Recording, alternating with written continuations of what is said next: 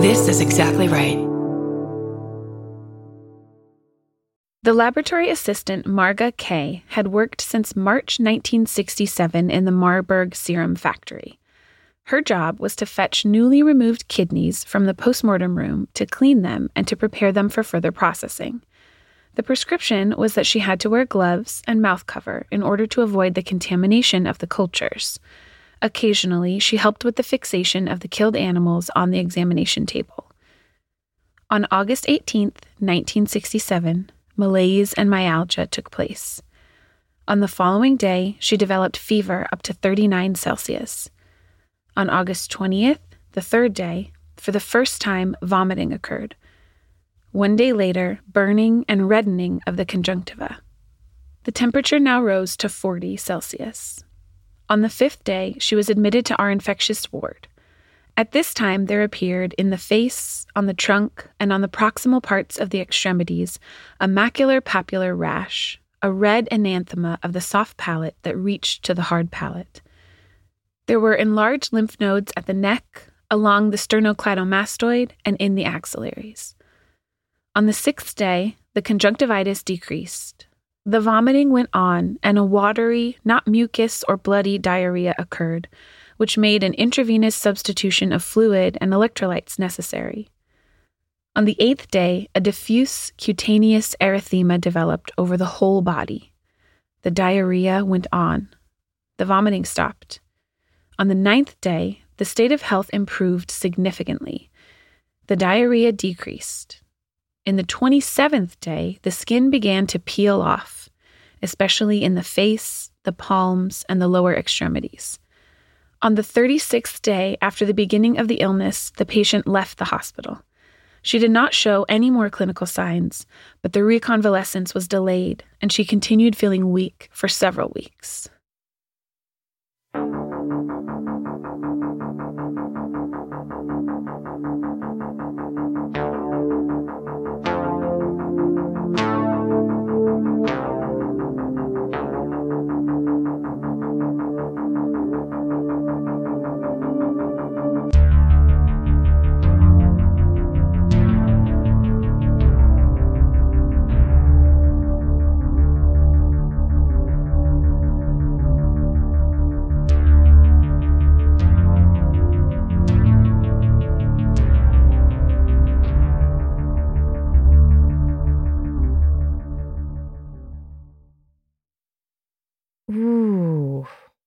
Yeah, not does not sound good, No, that's a long course and but she Uh, did survive. she did survive. yeah. Yes. So that was a case history of Marburg virus disease in a chapter titled Clinical Syndrome by G.A. Martini in a book called Marburg Virus Disease, published in 1971. So it was like the first and still in many ways is like the definitive textbook of that outbreak in 1967 that we'll talk about. Yeah. Wow. Yeah. Hi, I'm Erin Welsh, And I'm Erin Allman Updike. and this is This Podcast Will Kill You. Today, if you haven't clued in, we're talking about Marburg. we are. Yeah, there are a lot of reasons to cover this disease. Um, Mhm, mhm. Most pressing is that it's been in the news lately. Yeah, it, there is an ongoing outbreak as of the day of recording, which is April 4th, 2023. Mhm. Um, the outbreak remains ongoing, so we'll we'll get there eventually. we will. We will. Yeah. yeah. But first, It's quarantine time. it is. What are we drinking this week? We're drinking in honor of Ebola, still spilling over. Yep. If you are a longtime loyal listener, or you're just someone time. who happened to listen to our Ebola episode that came out over five years ago, 5 Mhm. years ago in 2018, Five and a half. five and a half, yeah.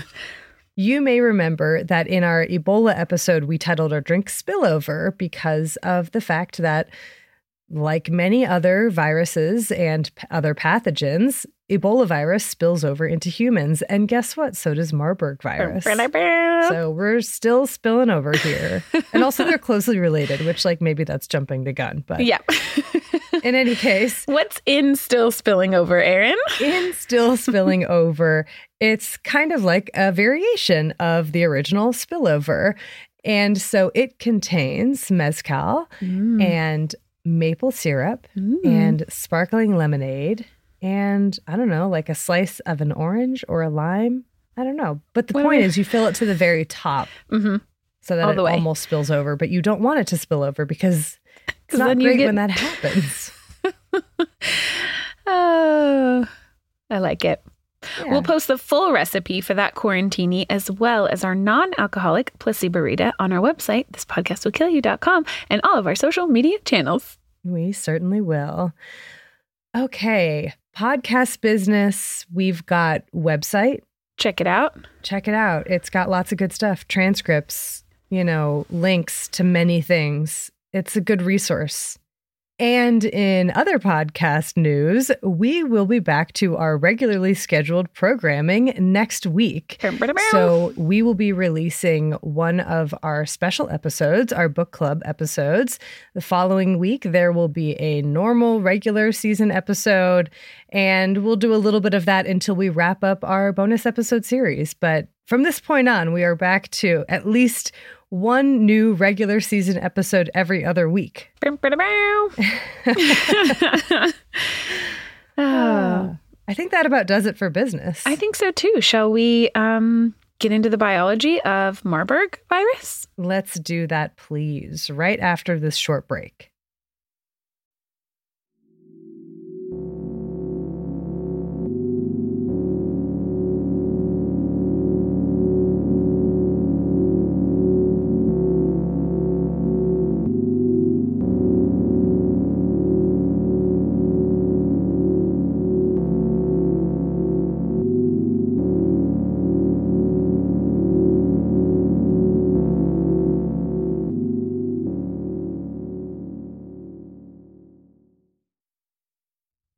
As you alluded to, Aaron, for longtime listeners of this show, the episode today on Marburg virus may sound hauntingly familiar in a lot of ways.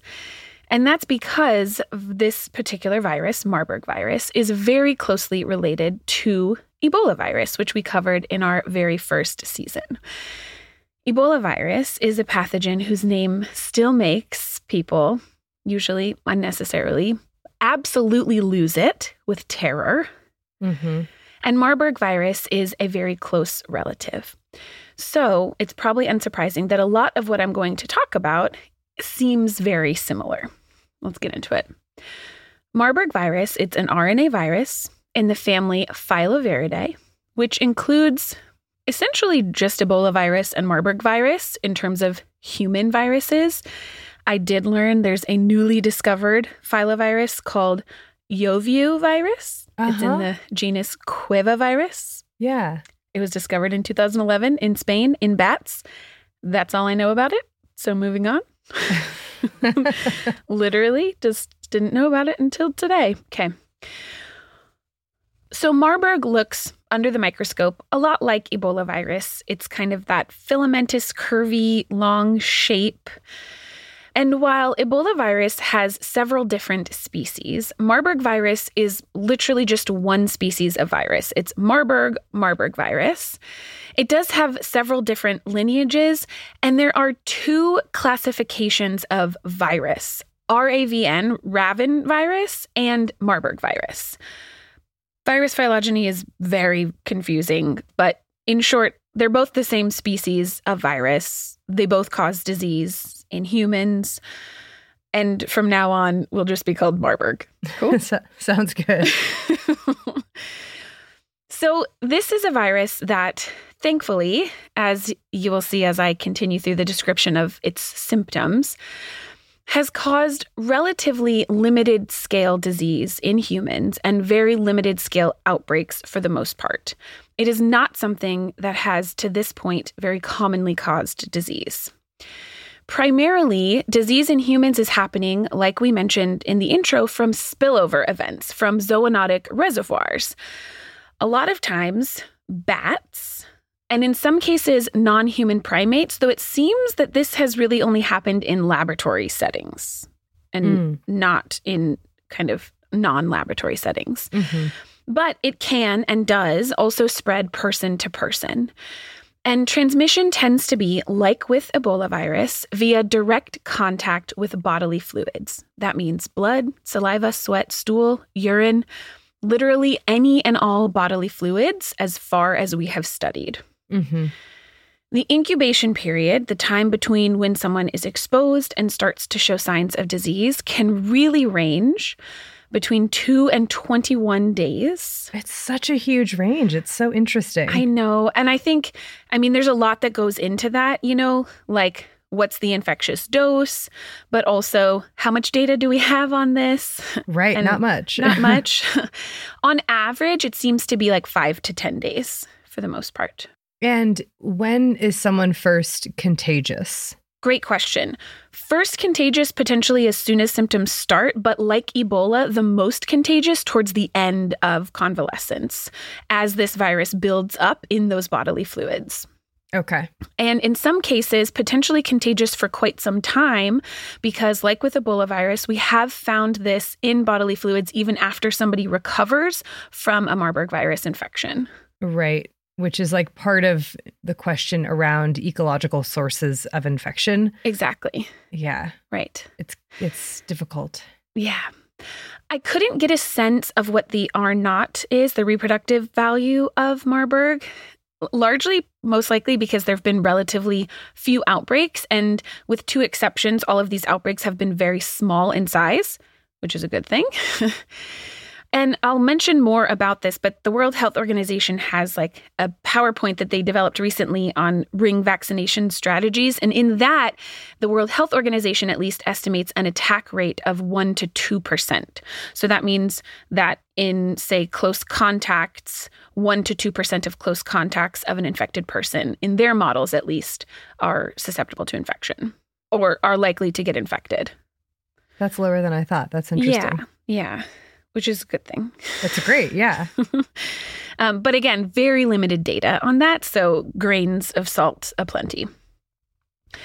In terms of reservoir hosts, bats are thought to be the primary reservoir host of Marburg virus, as with Ebola virus. Specifically, the common Egyptian fruit bat, Rosetus aegypticus, I think, seems to be a really big contender, at least from the data that we have so far, though it has been detected in other bat species as well, and can infect non human primates and possibly others that we just don't know about. Mm-hmm. So let's get in to the symptoms, shall we? Mm-hmm. The symptoms have been broken down into three major phases of disease an initial phase, sometimes called a generalized phase, an early organ phase, and then either a late organ phase, which is not good, or a convalescent phase, which is better, but as we heard in the firsthand account, can be very prolonged. Yeah. Okay. So, this initial phase tends to start with a fever, often a pretty high fever, 39 to 40 Celsius. So, that's like 102 to 104 Fahrenheit. Oh, dang. That's high. It's pretty high.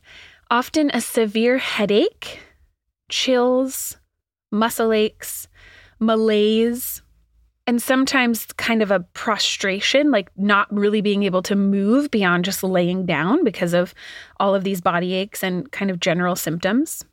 Most of the time, like 50 to 75% of the time, this then is followed within the next couple of days by pretty significant gastrointestinal symptoms. So, lack of appetite or anorexia, abdominal pain, nausea, vomiting, diarrhea, the whole shebang of GI symptoms. This then often progresses to sores in the mouth and sores probably in the throat because a lot of pain with swallowing and some difficulty swallowing. And all of that is happening over the course of four to five days. So, days, you know, zero to five. That is a rough four to five days. It is. And people are clearly very, very sick at this Uh-huh. point. But all of those symptoms are also pretty non-specific. Yeah. It's it's called generalized because it's really just affecting your kind of whole entire body. After this phase, usually after about day 5 or so, there might be a rash And this rash is called maculopapular. We've talked about this type of rash a lot of times. It isn't very specific, but in the case of Marburg, it tends to happen on the back, the trunk, and the neck, and kind of relatively limited to those areas, at least at first. And maculopapular means it's little spots with maybe little raised bumps in the middle. And this type of rash might be the first thing that makes it seem less like a malaria or an influenza and more like a filovirus infection, an Ebola or a Marburg. Okay. These symptoms then continue to progress to things that are resulting more directly in organ damage, and this is when we enter the early organ phase. You're likely still experiencing all those other symptoms that I already mentioned. But now new symptoms are starting to arise, like neurologic symptoms, encephalitis, confusion, behavior changes. You might also start to see signs of vascular permeability. So that means leaky blood vessels. Mm-hmm. So, depending on where blood vessels are leaking, that might look like difficulty breathing if your lungs are starting to get fluid in them. It might be generalized edema or swelling if it's kind of just underneath the skin in your arms or your legs. And then it may and often does progress to some kind of clear evidence of hemorrhage. Marburg virus is a viral hemorrhagic fever. So, this evidence of hemorrhage, bleeding, could be petechiae, which are little pinpoint purplish spots that you see underneath the skin. Or it might be mucosal bleeding, like bleeding from the nose or the gums. It might be bleeding into the eyes, so conjunctival injection, or bloody diarrhea, bloody vomiting, or even just easy and large bruises that appear with seemingly very little pressure. So, all of this is going on from about day five until about day 13. And it's not just these signs that are easily visible. What's happening inside of the body is also this direct damage to the organs. So, in terms of what we see on laboratory values, we see evidence of kidney damage, we see evidence of liver damage, pancreas damage, even discrepancies in blood counts, like increases or decreases in white blood cells and platelets, etc. At this point, people either succumb to this overwhelming infection, their organs cease to function, they develop even worse neurologic symptoms, and eventually progress to severe shock, multi organ failure, and death. And this tends to happen between days 8 and 16 after the onset of symptoms, so kind of towards the end of that early organ phase. And death most often is coming directly from shock and from organ failure, from all of this leakage from the blood vessels uh, and just your organs not being able to keep up. And again, that usually happens by about day 16. If people don't die, then this is the time period in which they start to show signs of remission and then have a pretty prolonged course of convalescence as they slowly recover. This can happen over weeks to months. What is the virus doing? Yeah. Replicating and replicating and replicating. In what cells? Yeah. So, how can this virus make us so sick? Erin? Yeah. so, the answer, I mean, as always, is we don't fully understand, blah, blah, blah. We know that. But we do know that the way that this virus makes us so sick is at least in part due to its tropism, the cells that it's infecting. So we are being exposed. This virus is getting into our tissues and our bloodstream, either through our mucous membrane or from breaks in our skin, right? From direct contact with infected bodily fluids into our mucous membranes or breaks in our skin. From there, this virus tends to infect cells first, like our macrophages, our dendritic cells, and other of our white blood cells. But then they have a tendency to infect our endothelial cells.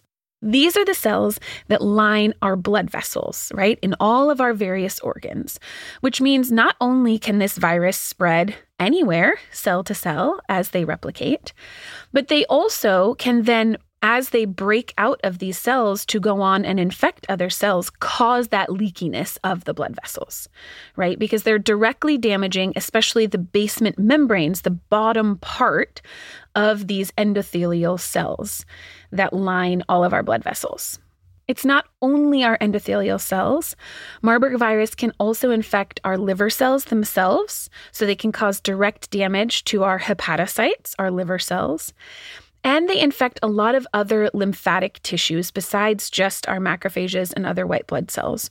So, in doing that, they're causing damage to our spleen, our lymph nodes, and that's just making it even harder for our body to fight off this virus. Jeez, okay. But in addition to the direct damage to our cells and our endothelial cells, Marburg virus, much like its cousin Ebola, interacts very heavily with our innate immune system.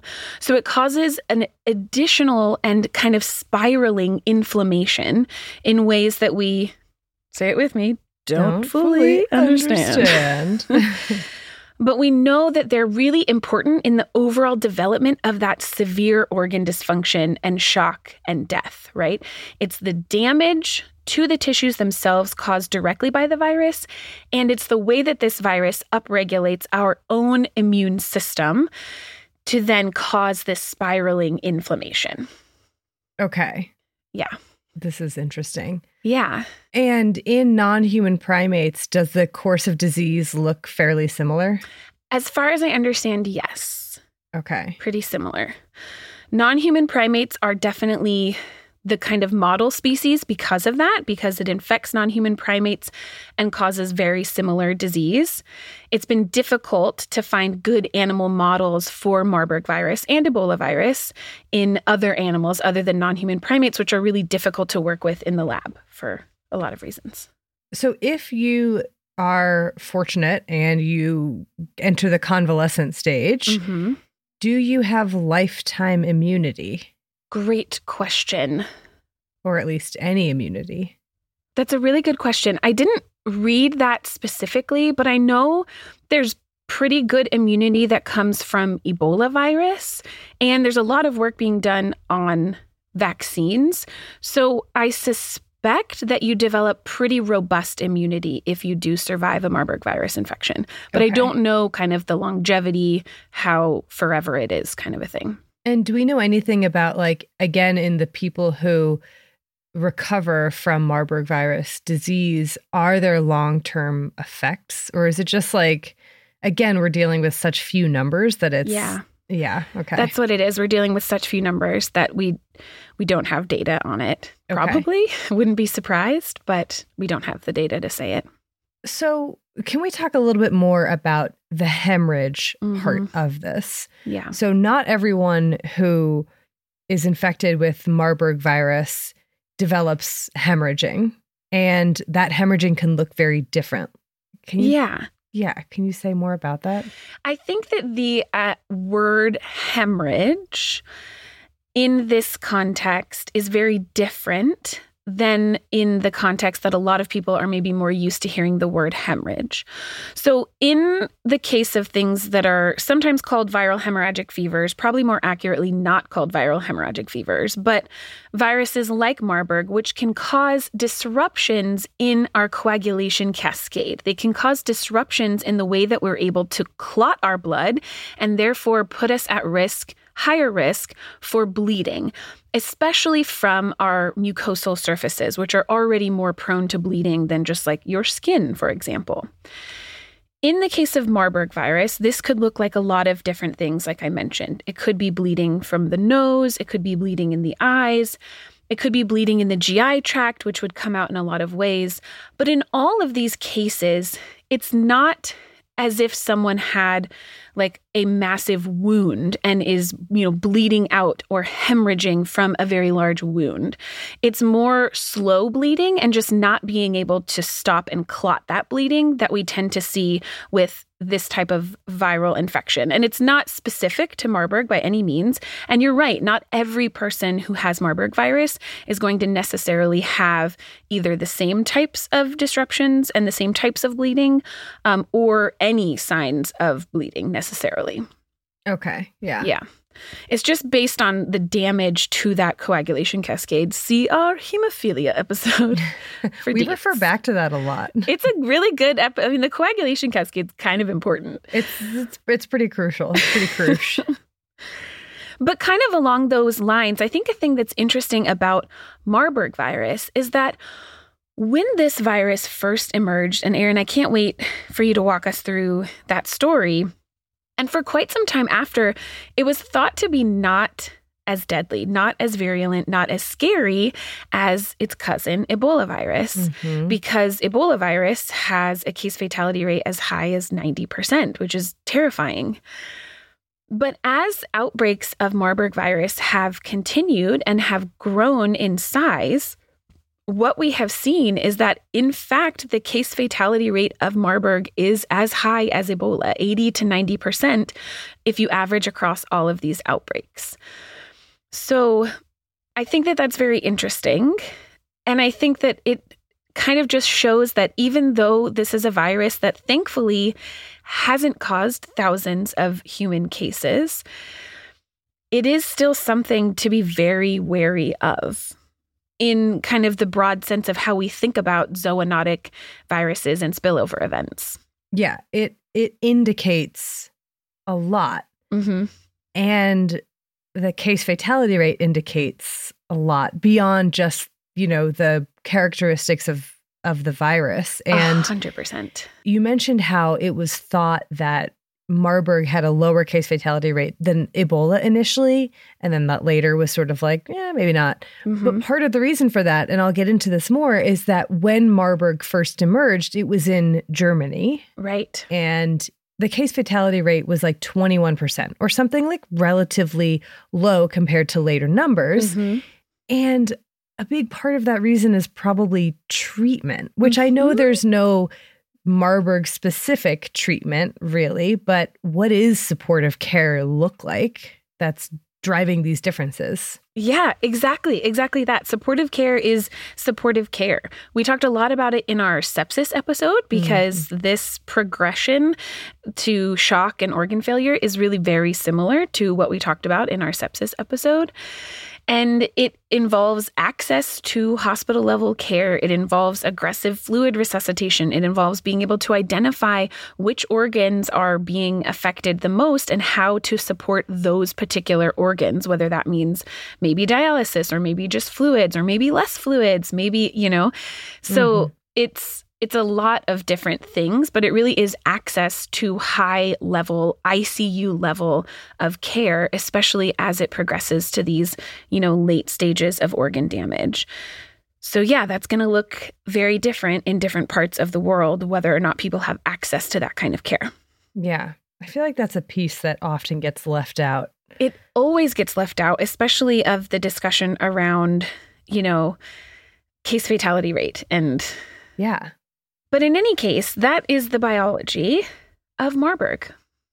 Okay. So it's um I mean it's still scary. Oh yeah.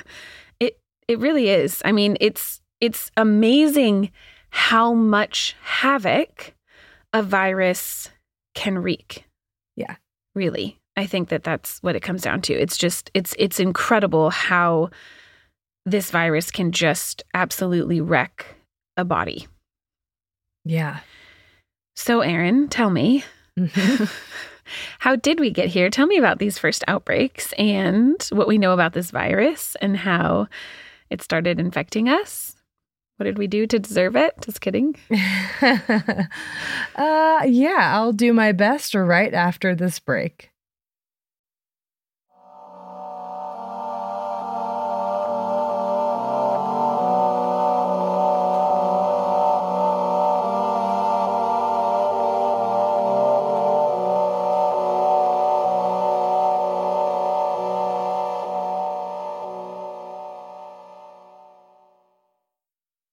So we've already talked about how we covered Marburg the teeniest tiny bit in our Ebola episode from all the way back in February 2018. And if you are a TPWKY listener with like just the world's best memory, then you may remember exactly what I talked about. I did not. so I went back to our transcripts to see like okay, what like what did I say? What do I need to recover stuff, you know?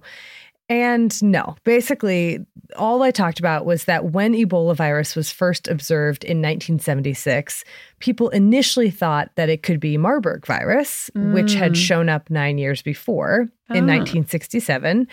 when workers at a lab in Germany came down with this hemorrhagic fever that's about it. That's like all I really talked about. Okay. And we even joked about how, like, oh, now we don't have to do an episode on Marburg virus. ha ha ha. oh, we were so naive. Right, right. Because that is far from the full story of Marburg virus. Mm-hmm. And even if there weren't currently an ongoing outbreak, this is still a really important virus to cover. Mm-hmm.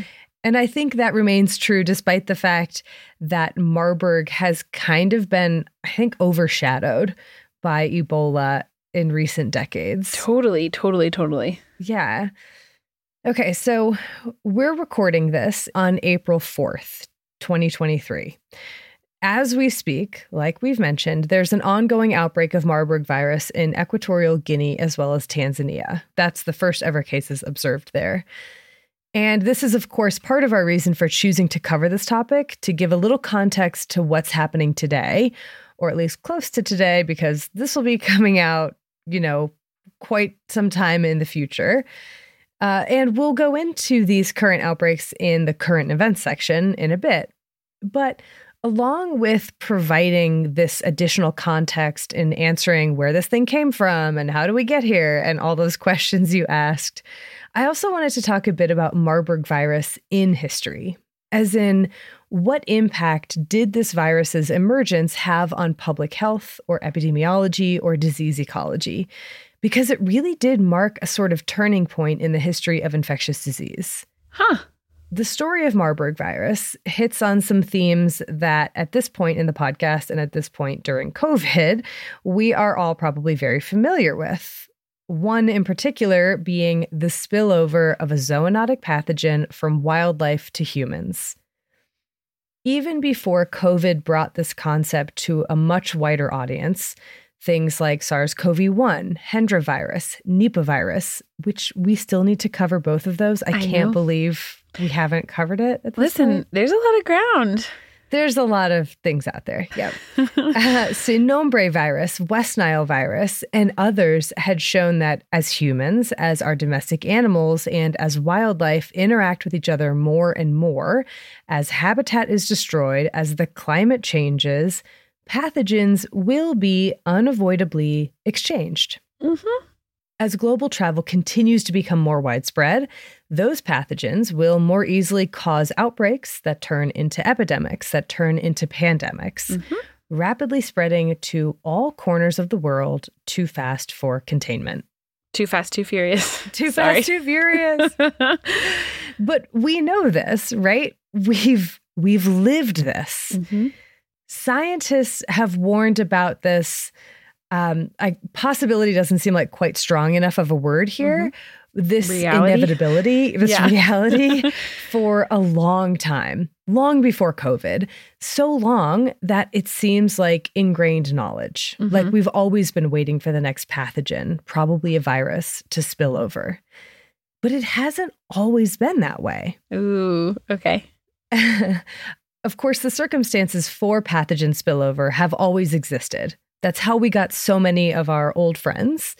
But the number of emerging infectious diseases has risen over time, even controlling for reporting bias. Mm. And the majority of these emerging pathogens have their origins in wildlife. It's taken us some time to notice this pattern. As the mid 20th century approached, things were looking pretty good in the war against infectious disease. We had antibiotics. We had pesticides that had drastically reduced rates of arthropod borne disease. We had vaccines for many diseases that had been the biggest killers historically, including most recently polio during that time.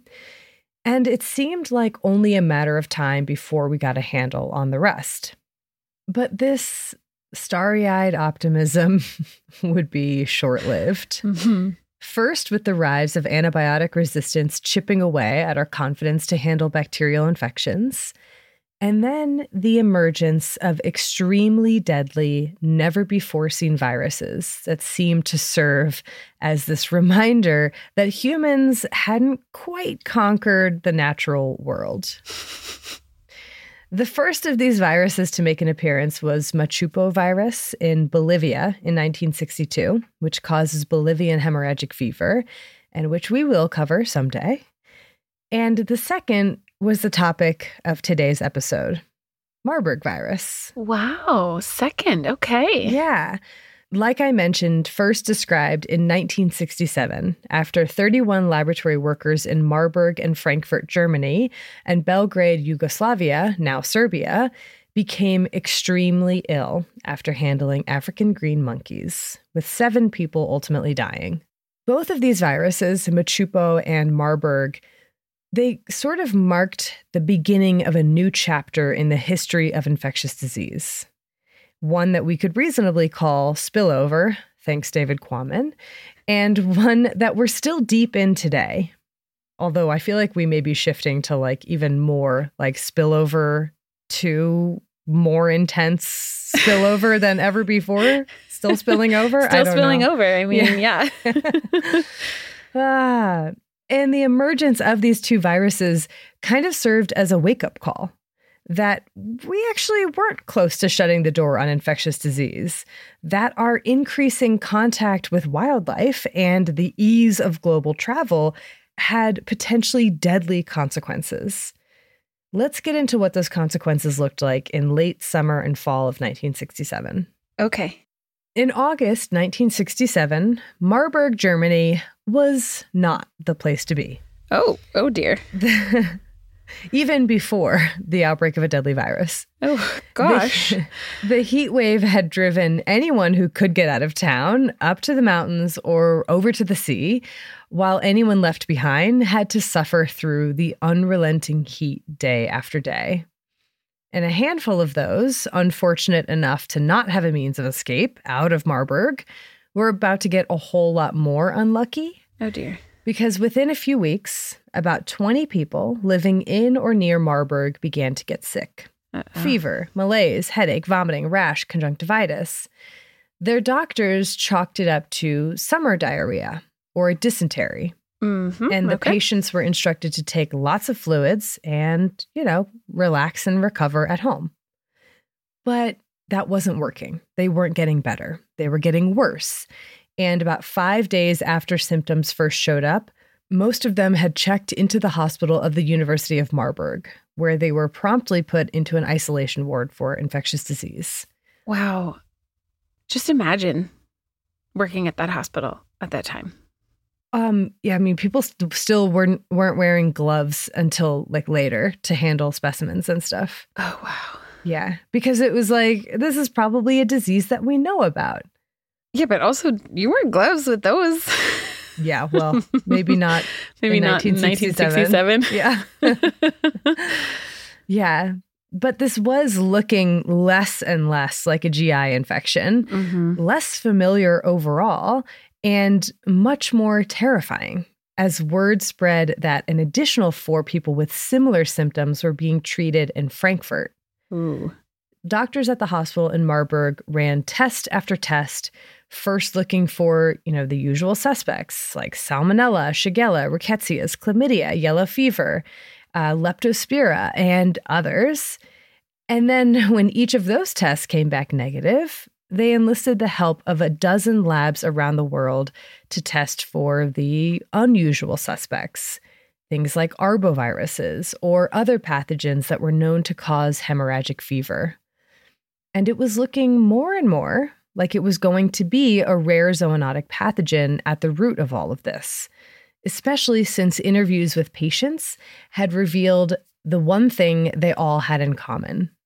They all worked in a lab either directly with African green monkeys, their organs, or cell cultures derived from these monkeys' organs, namely wow. kidneys. Okay. Why were they working with monkey kidneys in the first place? Mm the polio vaccine. Oh. I was going to say, I feel like I should know this because I feel like we've talked a lot about the African green monkey kidney cells. Yeah. I should have I should have done a search through our transcripts to see where else I've talked about uh, African Yeah. green monkeys or you have. But yeah, they've come up quite a bit, probably in our polio episode, to be honest.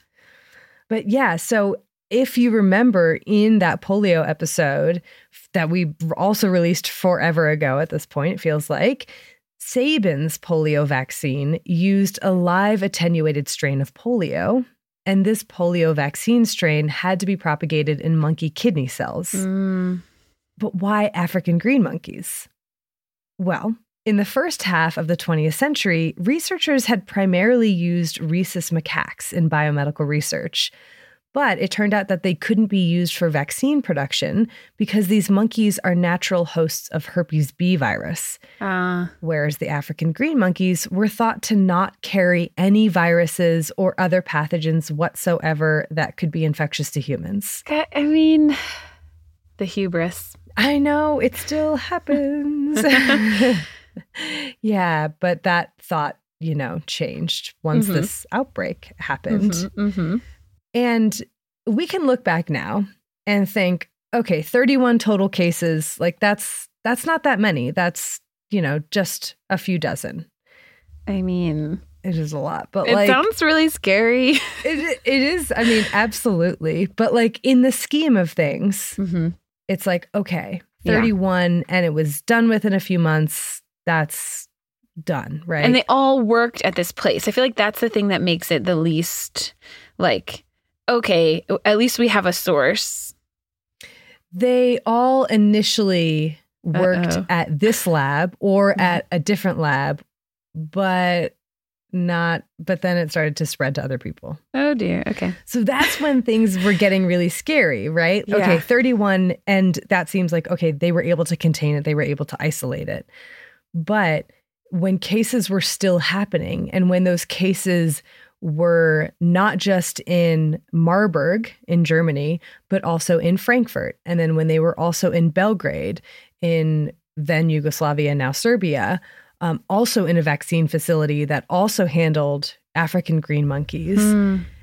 And then things started to get scarier when it was not just people who had direct contact with those monkeys or monkey organs or cells, but also healthcare workers Oh, and yep. then a family member or two. Here we go. Things started to kind of like, whoa, whoa, whoa. What is the Mhm. actual limit of what this outbreak is going to be?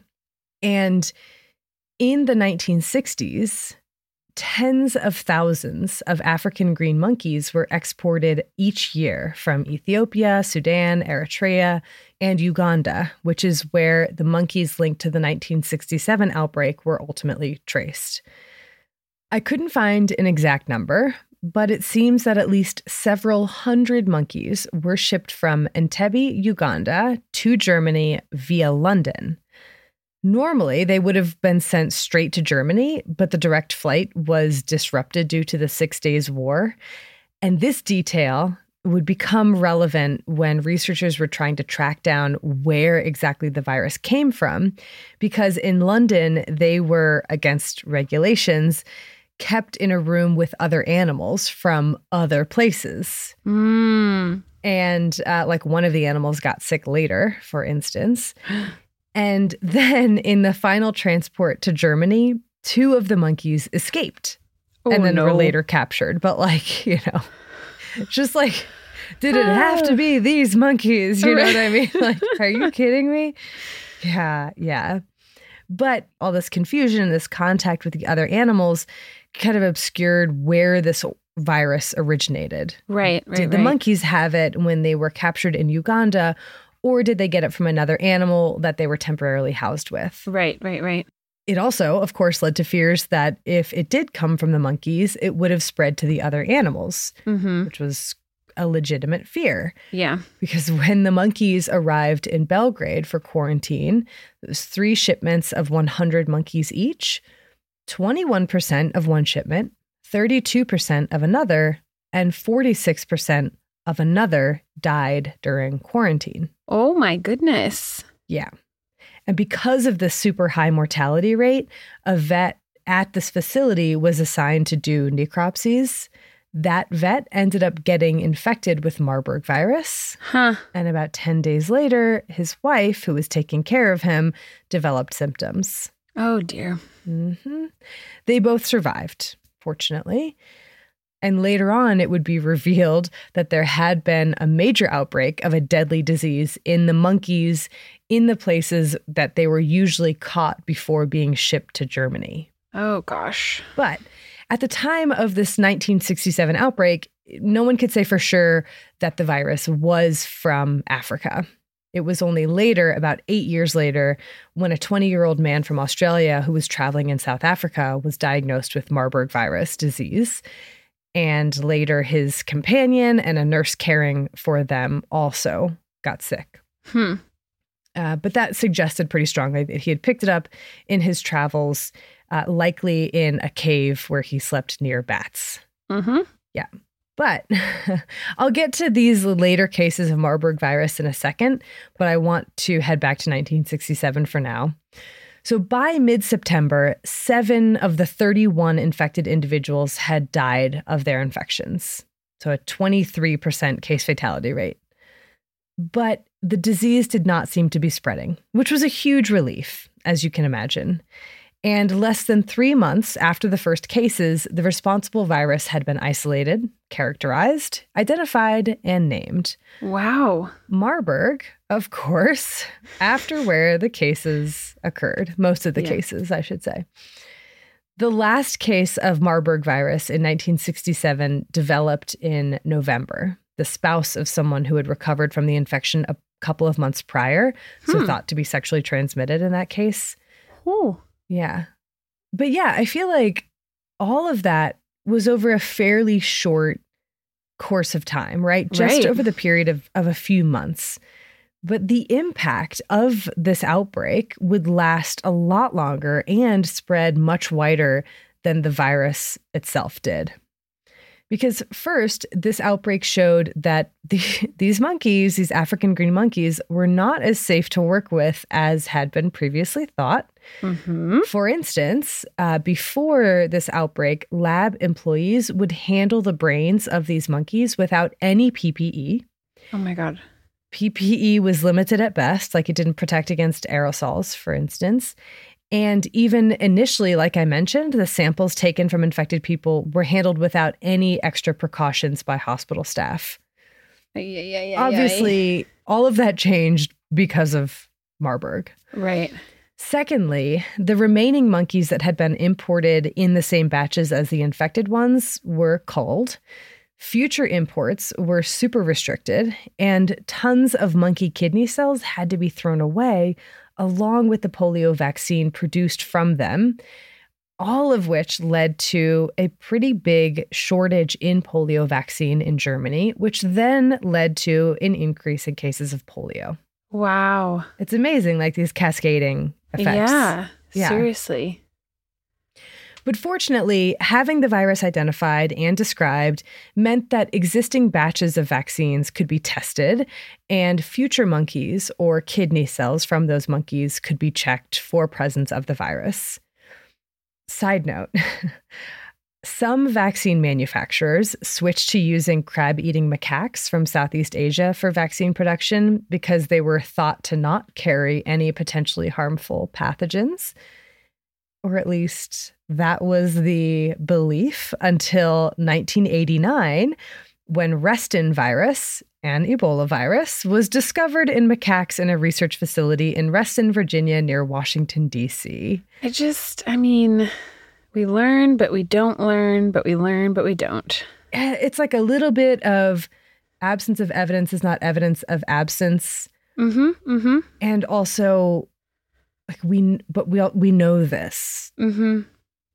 And it's like, well, we screened for everything that we know. Yep. That's how we find something we don't know. yeah. Yeah. Um, I mean, fortunately, Reston virus, like this is a huge dodge, right?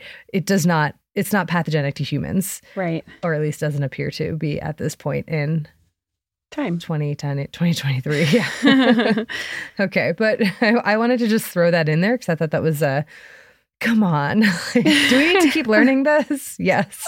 yes, we do. Yep. All right. But okay, back to Marburg. After the 1967 outbreak, Marburg virus was not detected again until those three cases that I mentioned in 1975. The next year, 1976, was when the first recognized outbreak of Ebola occurred, Hmm. which was initially thought, like I said, to be Marburg virus.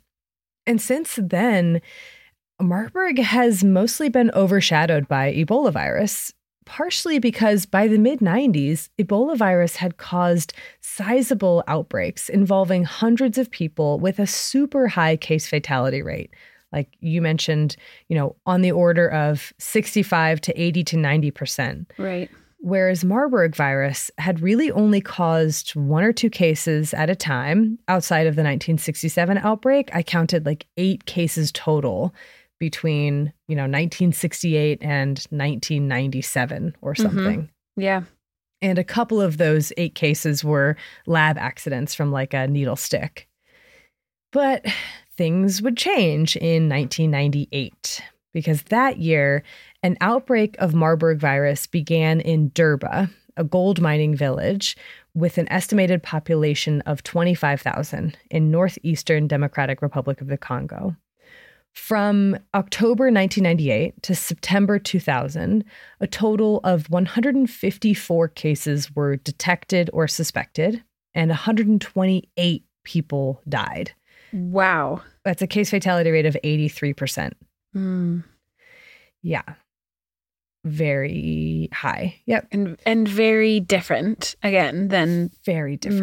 mo- most of the cases that we had seen prior. Yes. Yeah. This was this seemed unusual at the time. We Mhm. we now know that it is n- not Mhm. unusual because in October 2004 there was another big outbreak, but this time it was in northern Angola in West Africa where the virus had not been detected before because all earlier outbreaks had origins in East Africa. So that alone was sort of like, whoa, what's happening here? Why is this why is this going on? And the size of this outbreak in Angola and the case fatality rate was also unprecedented. A total of 252 cases and 227 deaths. Mm-hmm. It was 90%. Yeah. It's, yeah.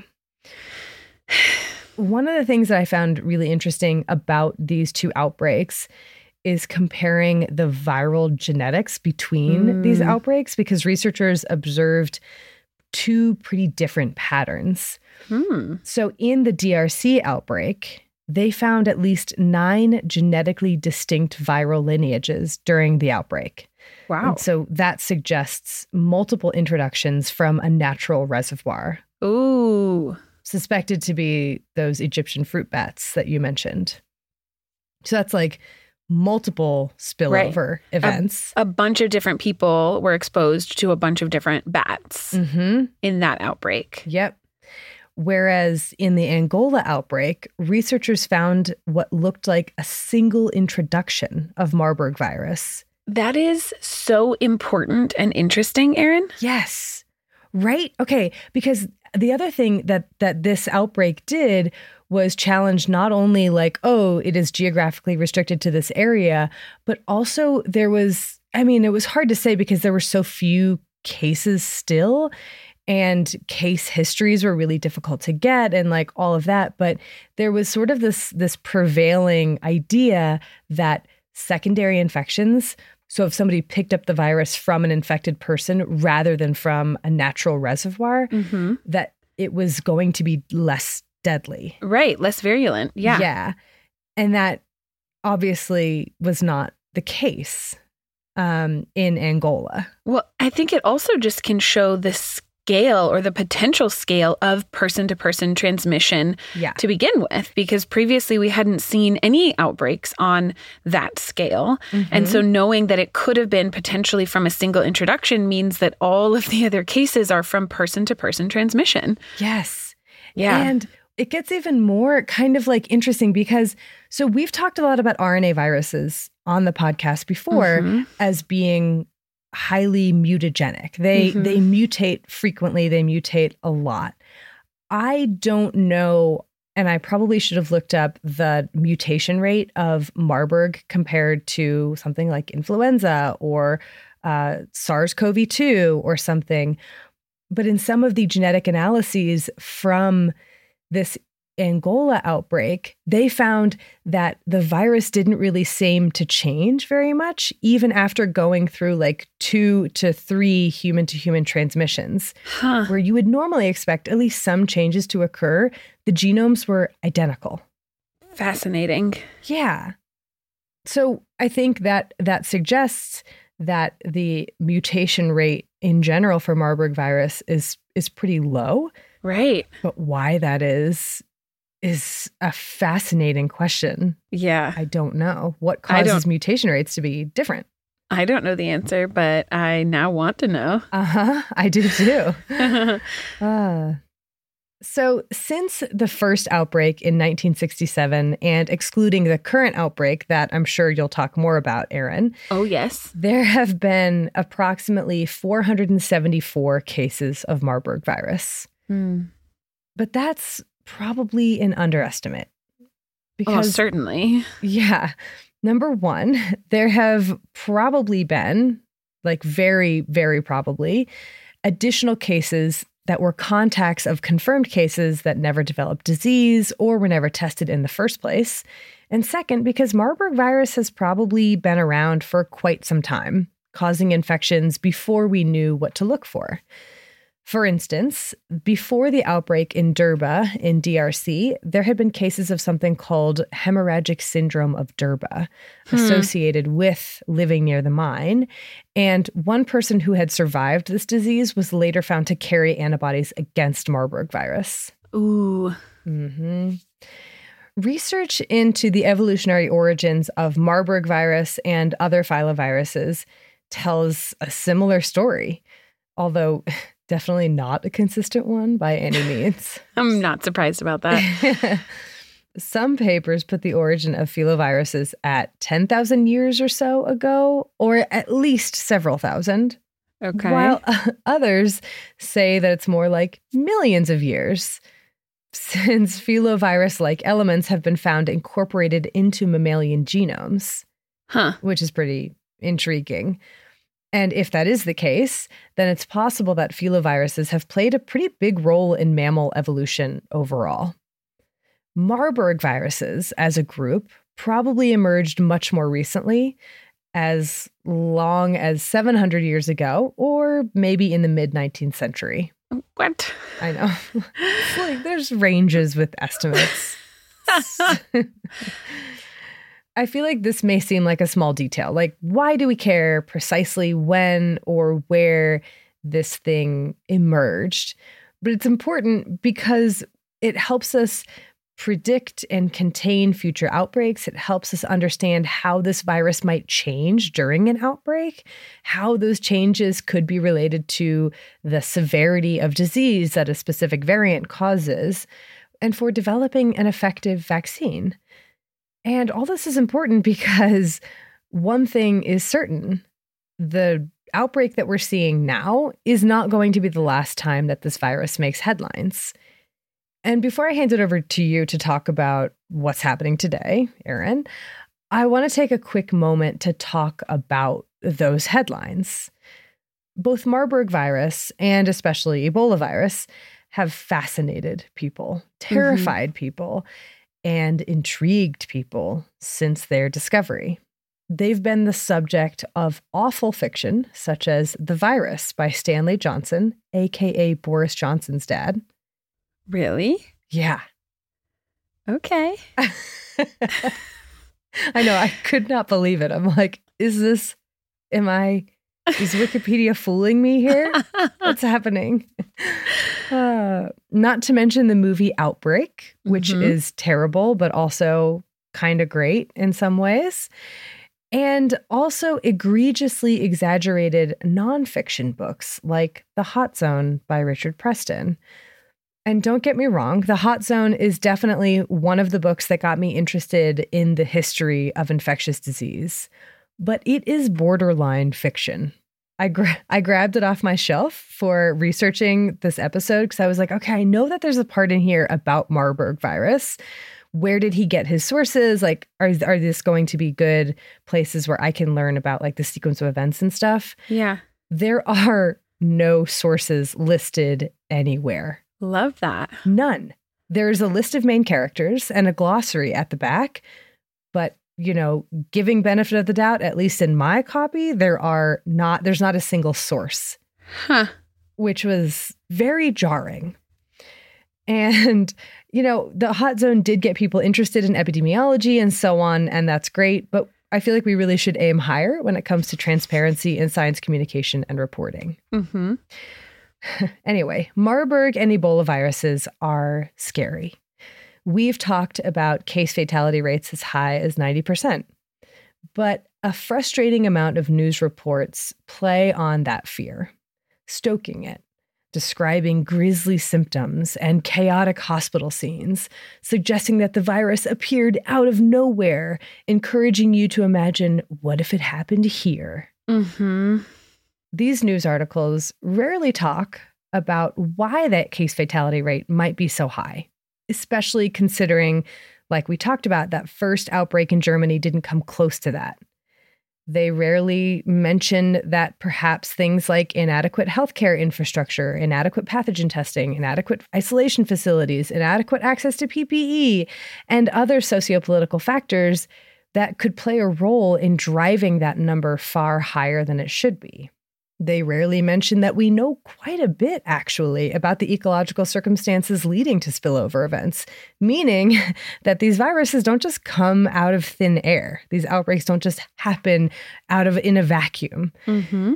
They sometimes mention that we do have vaccines in the works, but they may not mention that we are likely equipped already scientifically to bring those vaccines from the lab to the real world, but we lack the funds. Mm-hmm because these are rare diseases that happen, quote unquote, over there. Over there, but you should be terrified if they come, quote, over here. Right. That's, I think, the part that is just uh, on top of everything so frustrating. Mm-hmm.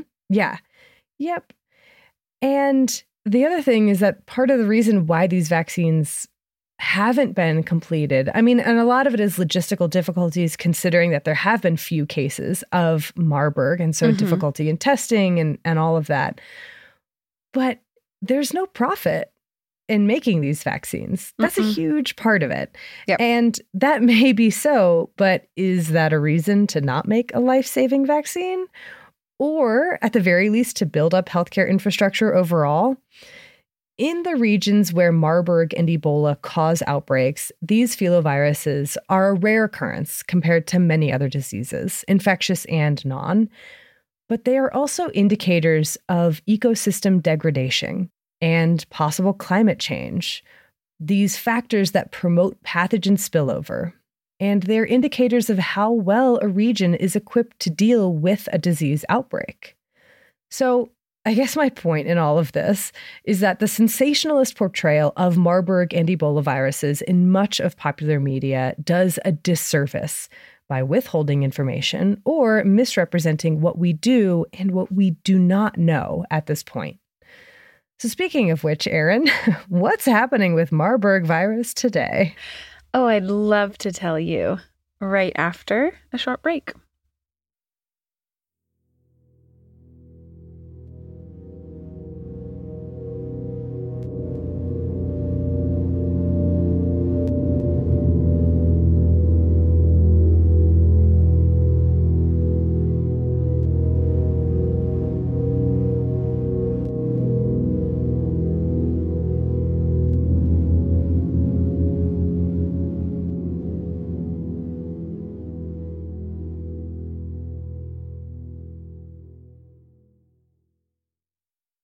So, the outbreak that you mentioned, Erin, that happened in Angola in 2004 to 2005, still remains the largest outbreak that we have seen, thankfully.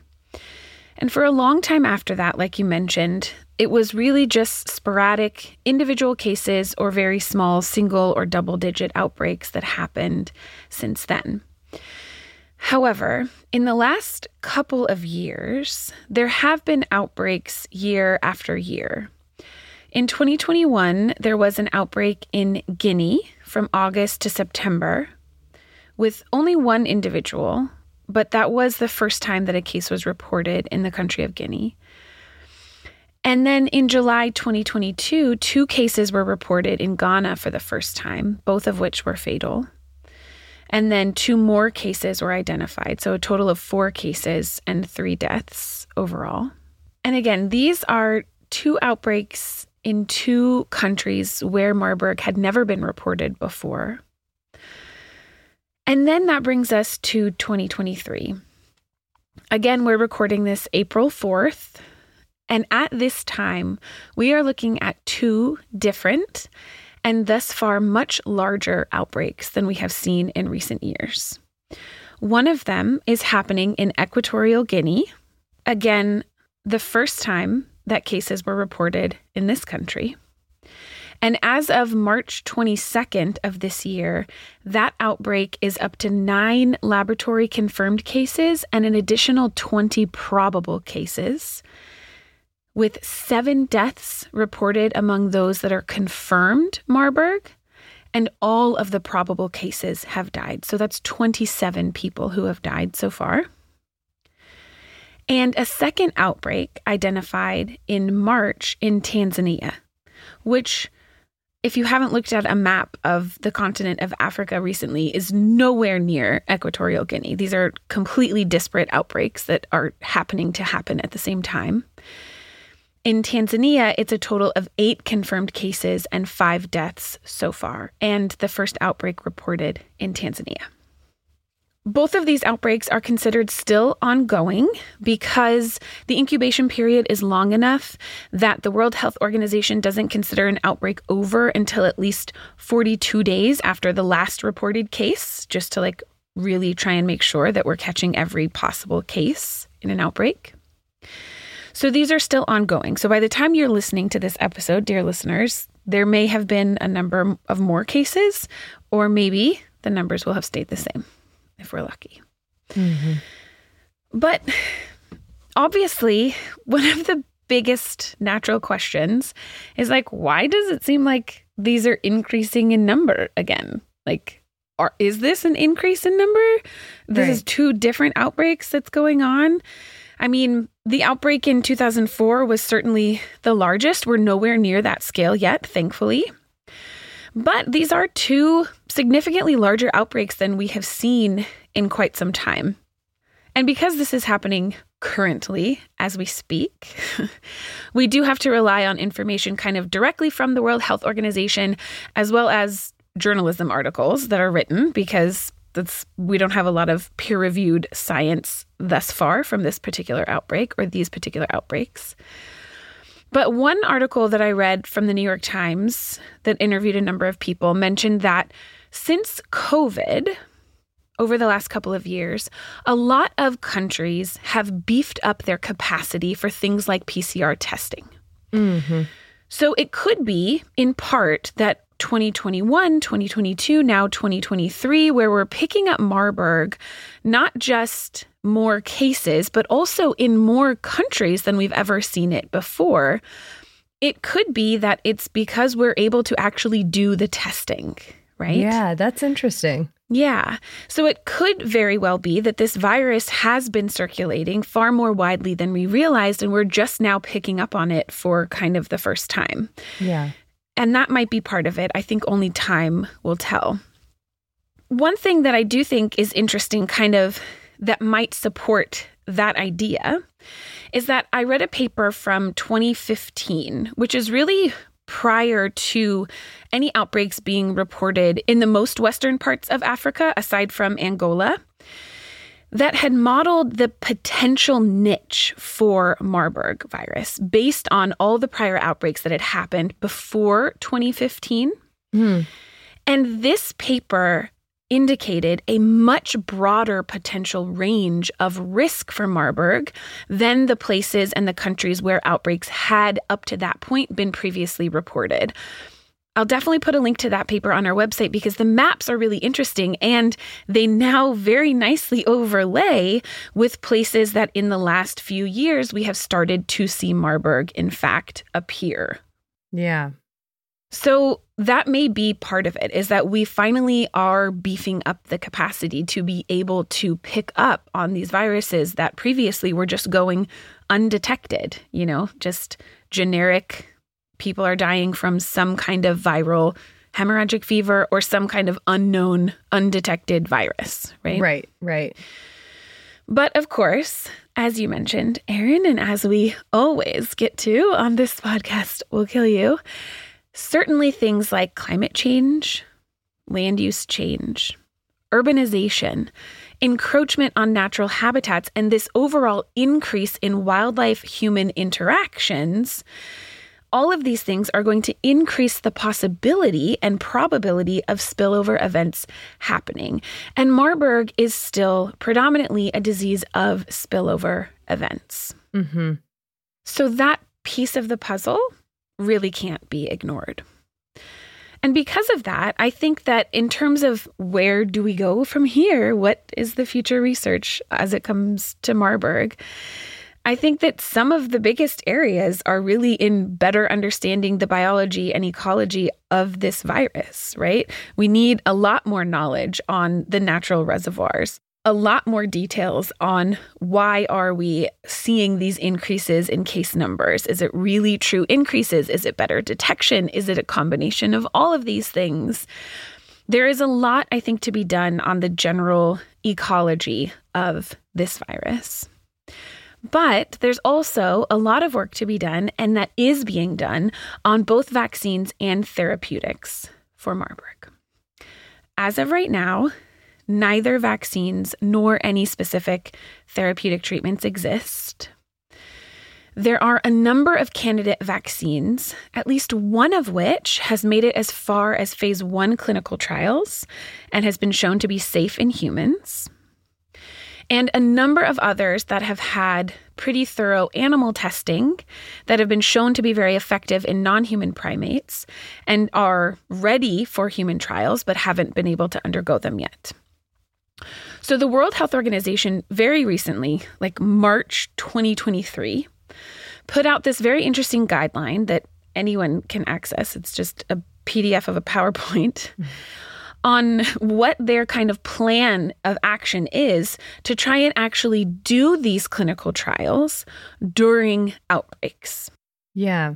And this is in an effort to both increase the capacity to do this kind of research because, like you mentioned, Erin, with a disease that's as sporadic as Marburg, it's really difficult to do clinical trials the way that we typically do them. This is a very rare disease, which is a good thing.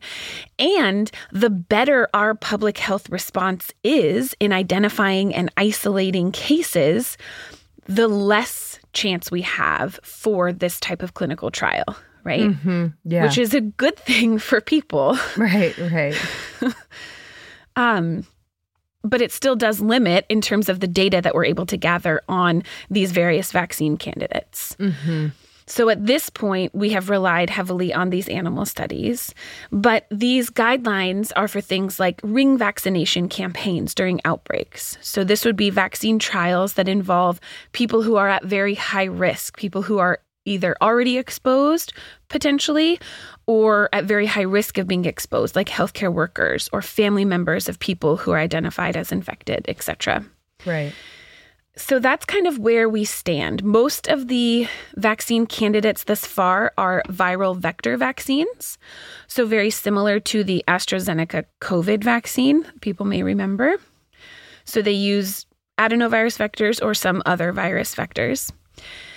And then, in terms of therapeutics, there is research being done on using things like monoclonal antibodies.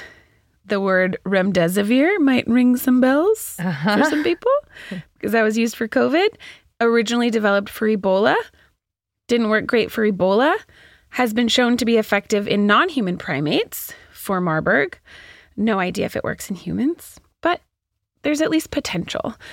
But like you mentioned, Erin, a lot of the limitation comes not only in the fact that this is a rare disease, but also in the fact that, especially between outbreaks, the funding kind of just disappears. Right. Yeah. And it's it's very difficult to do vaccine research without funding. Mm-hmm. Yep. It's kind of like investing in healthcare and public health infrastructure is is a good idea, but it's you gotta you let's might, just throw money at the problem when we see the problem. Yeah, you you might come to the conclusion that investing in this technology would would serve us well. I don't know. Maybe maybe you'd come to that conclusion. One could reason. Mm-hmm. But that is Marburg. Sources? Sources. I have several. I have a bunch. I'm going to shout out two in particular. One that was helpful with the evolution was by Emanuel et al. from 2018. I think it was a book chapter called Filoviruses Ecology, Molecular Biology, and Evolution. And then there was a great paper by Brauburger et al. from 2012 titled 45 Years of Marburg Virus Research. So I love that paper. It's great. it's very thorough. Um, that was that was actually my number one um, paper. I relied very heavily on that same paper, as well as a paper from 2022 that was called "The Pathogenicity and Virulence of Marburg Virus." Um, I had a few other papers with a lot more kind of nitty gritty detail. And then I will link to the World Health Organization Disease Outbreak News kind of generic website because this is where, when you're listening to this several months from today, um, you'll be able to get the most up to date information on what's going on with Marburg and also any other infectious disease that are having outbreaks around the world. Um, and we'll post the sources for this episode and all of our episodes on our website, thispodcastwillkillyou.com. Thank you to Bloodmobile for providing the music for this episode and all of our episodes. Thank you to Liana Squillace for our amazing audio production and editing. Thank you to Exactly Right. And thank you to you, listeners, for listening. Yeah, we hope that you learned something. Yeah, I feel like this was a real kind of throwback episode, like very OG TPWKY. So hopefully it was fun for everyone. For sure. Yeah. Yeah. And a special thank you to our wonderful, generous, amazing patrons. We appreciate you and your support so, so much. So much. All right. Well, until next time, wash your hands. You filthy animals.